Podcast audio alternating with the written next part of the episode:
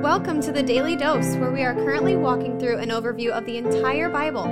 Join us today as we learn the story of Scripture and see God's redemptive plan through Christ from cover to cover.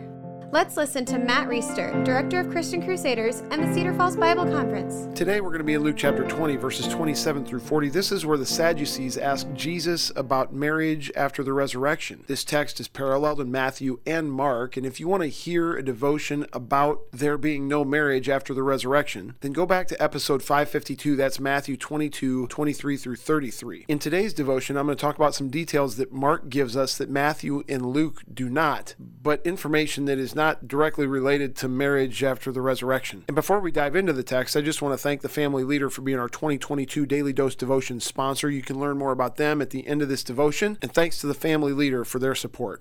Verse 27 There came to him some Sadducees, those who deny that there is a resurrection, and they asked him a question, saying, Teacher, Moses wrote for us that if a man's brother dies, having a wife but no children, the man must take the widow and raise up offspring for his brother. Now there were seven brothers. The first took a wife and died without children, and the second and the third took her, and likewise all seven left no children and died. Afterward, the woman also died. In the resurrection, therefore, whose wife will the woman be? For the seven had her as a wife. So here are Jesus' opponents once again throwing out this hypothetical question that's supposed to be this gotcha question to entrap Jesus so they can strip him of his credibility and punish him, get rid of him, whatever they want to do. But Jesus ain't having it. Verse 34 And Jesus said to them, The sons of this age marry and are given in marriage, but those who are considered worthy to attain to that age and to the resurrection from the dead neither marry nor are given in marriage. For they cannot die anymore because they are equal to angels and are sons of God, being sons of the resurrection. But that the dead are raised, even Moses showed in the passage about the bush, where he calls the Lord the God of Abraham and the God of Isaac and the God of Jacob. Now, he is not the God of the dead, but the God of the living, for all live to him. Then some of the scribes answered, Teacher, you have spoken well, for they no longer dared to ask him any question. So instead of Jesus getting trapped in their question, he actually rejects the premise of it and goes on to explain his answer, appealing back to Moses and Abraham and Isaac and Jacob, which is very smart because these are the heroes of the Pharisees and the Sadducees. Like I said, you can hear more about that in episode 552. But I want to touch on a couple specific phrases that Jesus includes in this text that are not in the parallels in Matthew and Mark and what we can learn from them. First of all, in pointing out that there's not marriage in heaven after the resurrection like there is here on earth, Jesus uses this phrase in verse 35. But those who are considered worthy to attain to that age and to the resurrection. It's fascinating to me how Jesus says this and who exactly is he talking about? Who are those who are considered worthy? Worthy to attain to that age and to the resurrection? Well, there are a couple thoughts I have about this. First of all, if there are some who are considered worthy to attain to that age, that implies that there are some who are not worthy to attain to that age. And so, what does it take to attain to that age? And the answer is simple, and you should know it by now if you've been listening to the Daily Dose podcast. To attain to that age, that is the age after death, the age after resurrection, to attain to the resurrection requires a person to trust Jesus Christ. In fact, to attain to that age, age, we actually have to be perfect. But the problem is we aren't perfect. But the good news is Jesus was perfect and he paid the penalty for sin in our place on the cross. He rose again from the grave to defeat sin, death, and the power of the devil so that anybody who puts their faith and trust in him can have his perfection attributed to them and can have the penalty they owe God for their sin marked paid because of what he did. And if anyone has faith in Jesus Christ for his righteousness, for the forgiveness of his sin, then he has met the qualifications, the requirements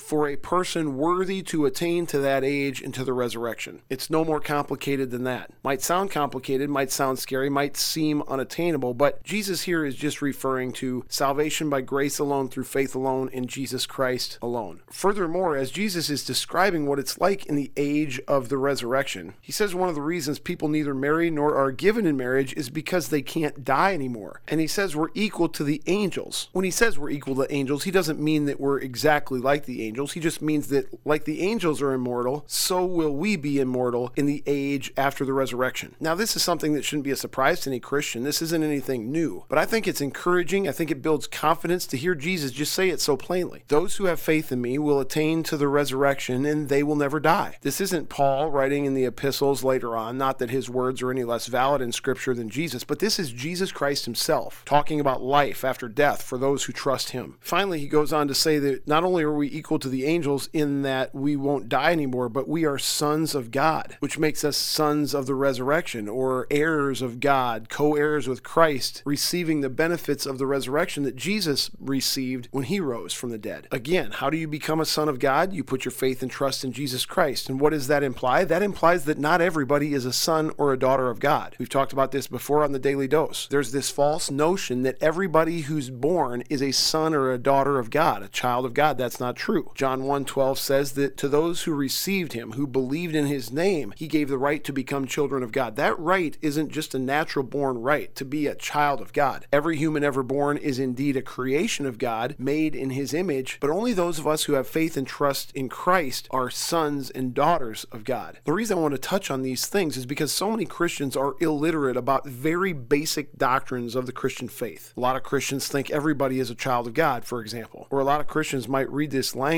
of attaining to the age of the resurrection and think, what is that? What do I need to do to do that? Not realizing that it's just another way of saying the benefits of eternity that belong to those who have faith in Jesus. We're getting some juicy nuggets of Christian doctrine 101 from the Savior himself in this text that help us organize our beliefs, think rightly about who God is, who we are, who Christ is, and what it means to follow him. And the fruit of that for the Bible believing Christian is that we bend our views about reality to fit what Scripture teaches. And I love how this text gives us the opportunity to do just that. Thanks for tuning in. Have a great day. This is The Daily Dose, a podcast of Christian Crusaders Radio and Internet Ministry. Please subscribe on Apple, Google, or Spotify podcasts, or download the free Christian Crusaders app and share with a friend. Also, prayerfully consider supporting our ministry at ChristianCrusaders.org, where you can find our weekly 30 minute radio broadcast airing on stations around the world since 1936, and where you can listen to our Conversations podcast featuring inspiring interviews with interesting Christians. Special thanks to our 2022 Daily Dose sponsor, The Family Leader. God designed three social institutions the family,